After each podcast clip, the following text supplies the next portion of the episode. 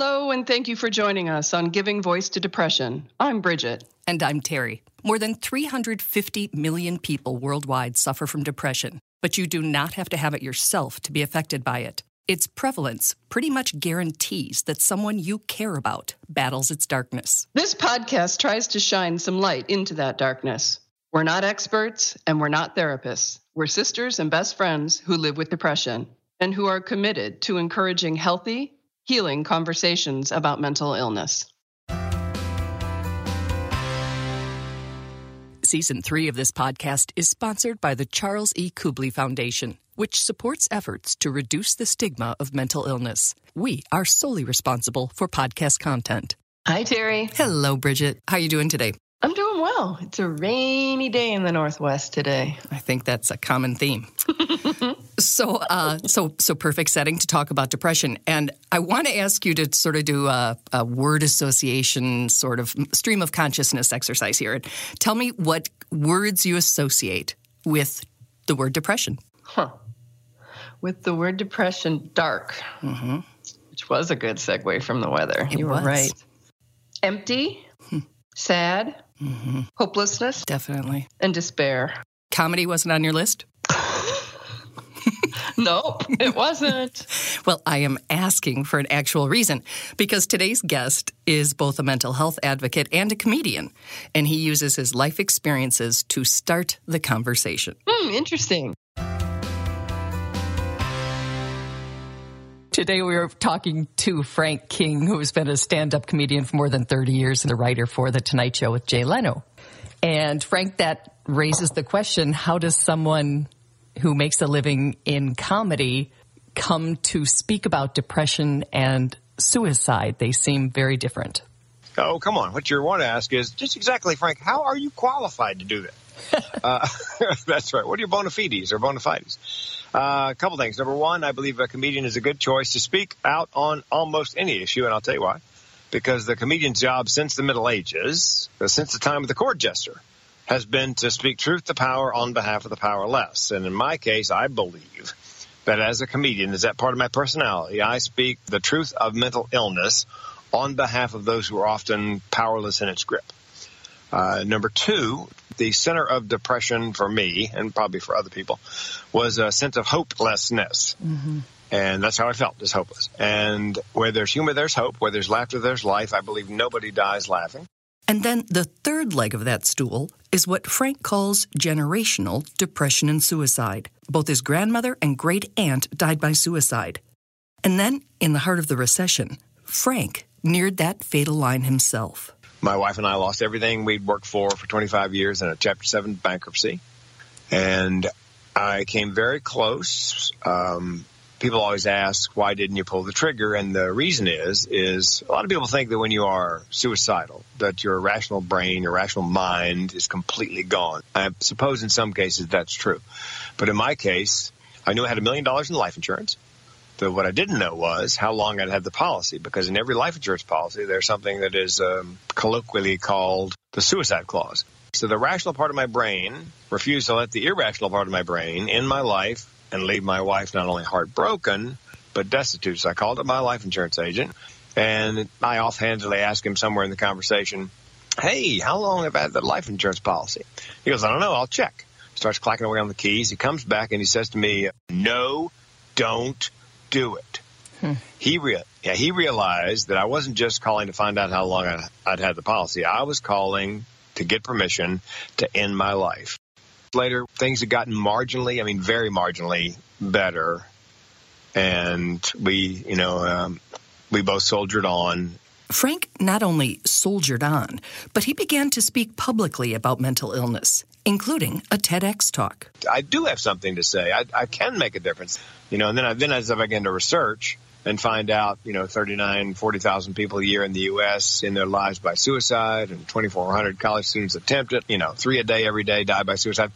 I realized, unfortunately, there's a rather large niche there that's not being served. There are people out there who don't realize that there are other people out there who have the same thought process. And guess why? Because nobody talks. You got to start the conversation. So that's what Frank and I did. We had a conversation about depression, about the meds we take and the difference they make and who to talk to about your struggles, how sharing our stories helps other people do the same, and lots of other things. In other words, we talked about our experience of depression, the way two people might talk about their experience of the weather. Two people who know a lot about the bottom of the well. And I believe that's powerful because it's a fellow traveler, somebody who speaks the same language, somebody who's not likely to say, pull yourself up by your bootstrap. There's a story about a guy who's down in a well and he can't get out. He fell down and can't get out. He's, he's, I mean, he's not physically injured, but he just can't. There's no way out. So a family member comes by, looks down, and goes, "Oh man, that's awful. Um, I think you need to pull yourself up by your bootstraps." Walks on, you know. And a friend comes by, basically says, "You know, you need to go take a hiking vacation in the Alps." then a stranger walks by, looks down, goes, "Oh, okay."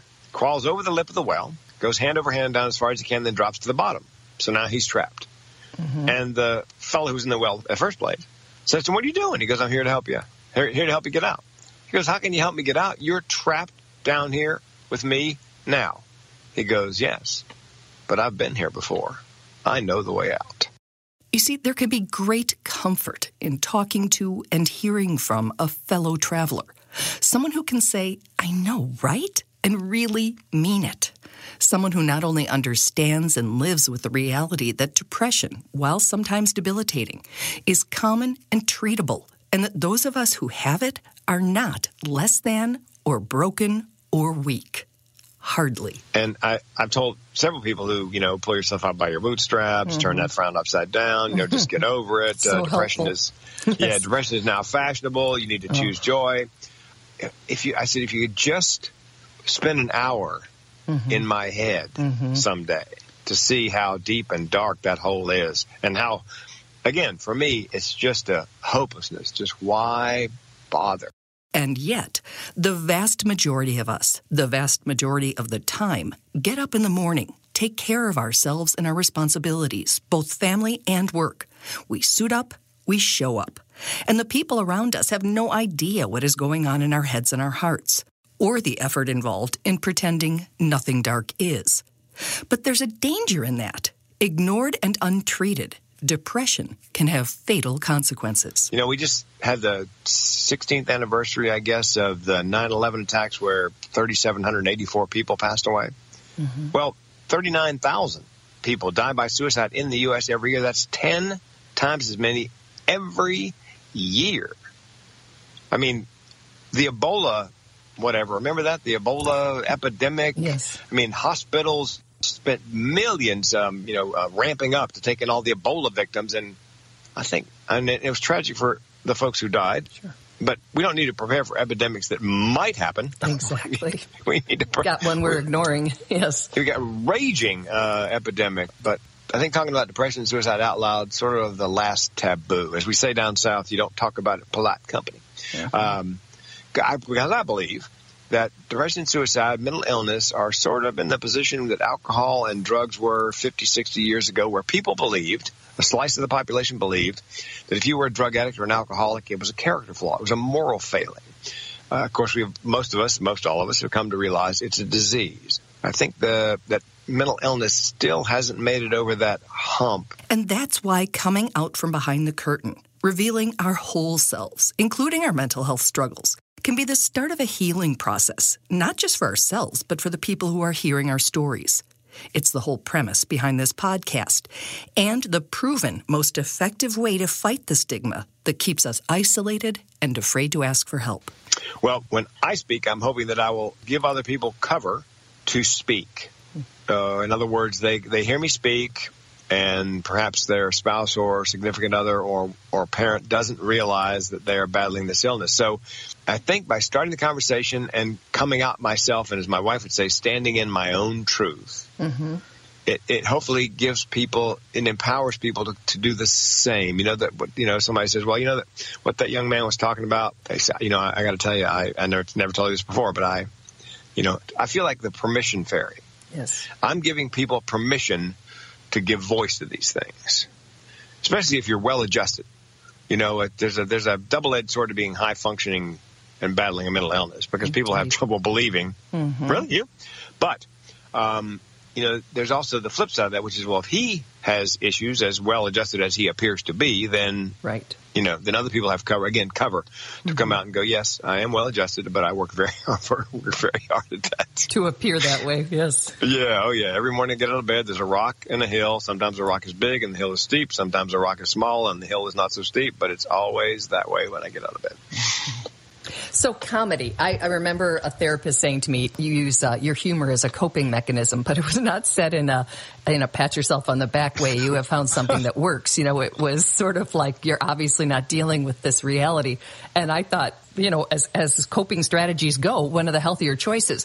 Um, what is your overlap with comedy and depression? And you mentioned in an earlier conversation that you think a lot of comedians uh, or performers also battle depression. Yes, but I think it's because of the way we're our brains are wired or miswired. A lot of art has its beginning in pain. And so there's an energy in that pain. And tragedy plus time equals comedy. So I in my promotional material I've got self-medicating with comedy since the 4th grade.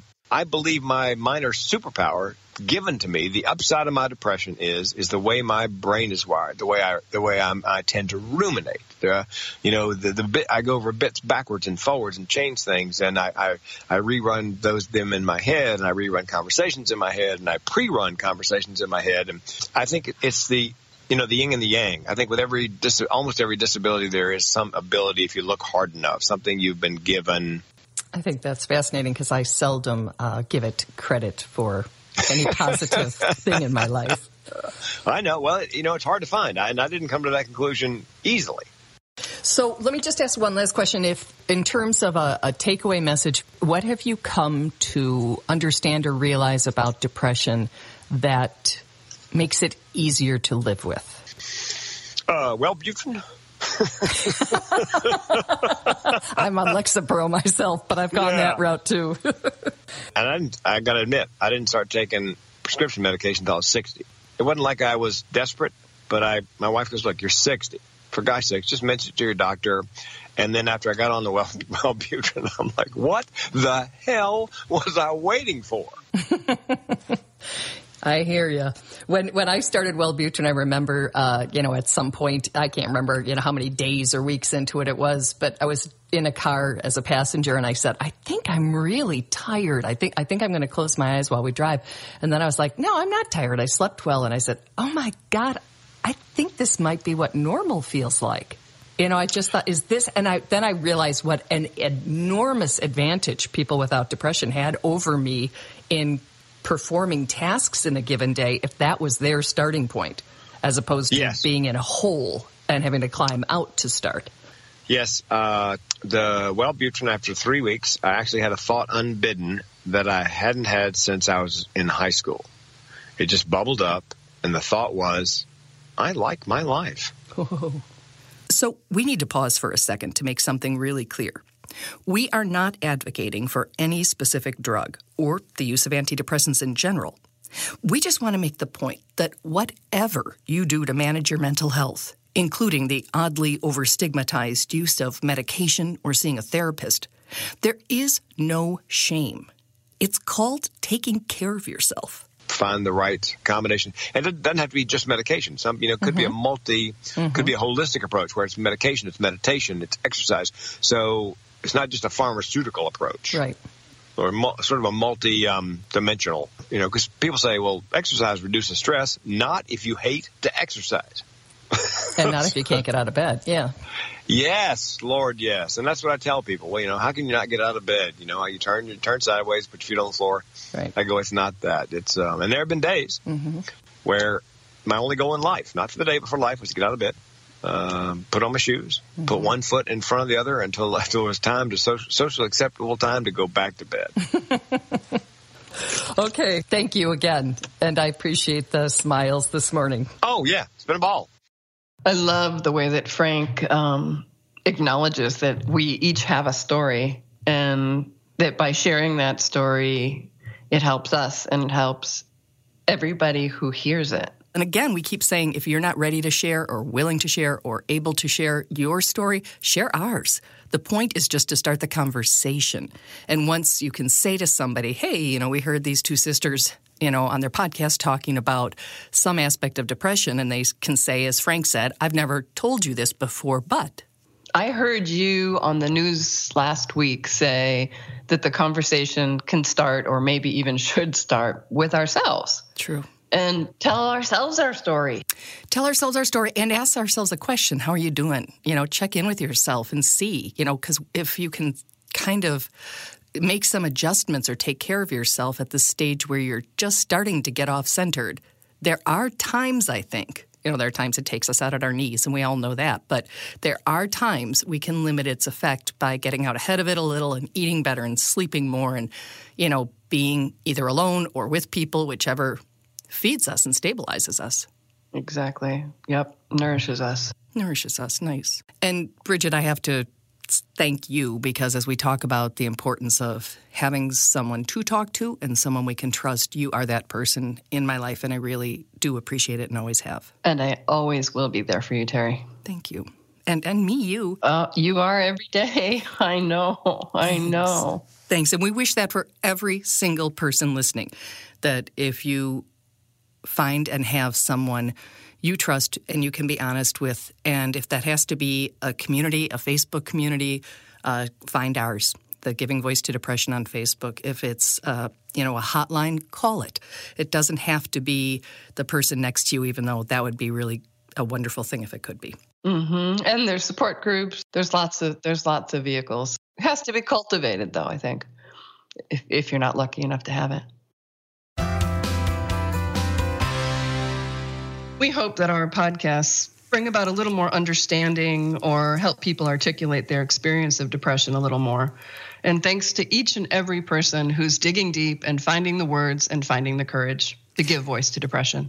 And you can find our podcasts on our website, givingvoicetodepression.com, as well as on iTunes, where we hope you will subscribe, rate, and respectfully comment. And please remember if you're hurting, speak up. If someone else is hurting, listen up.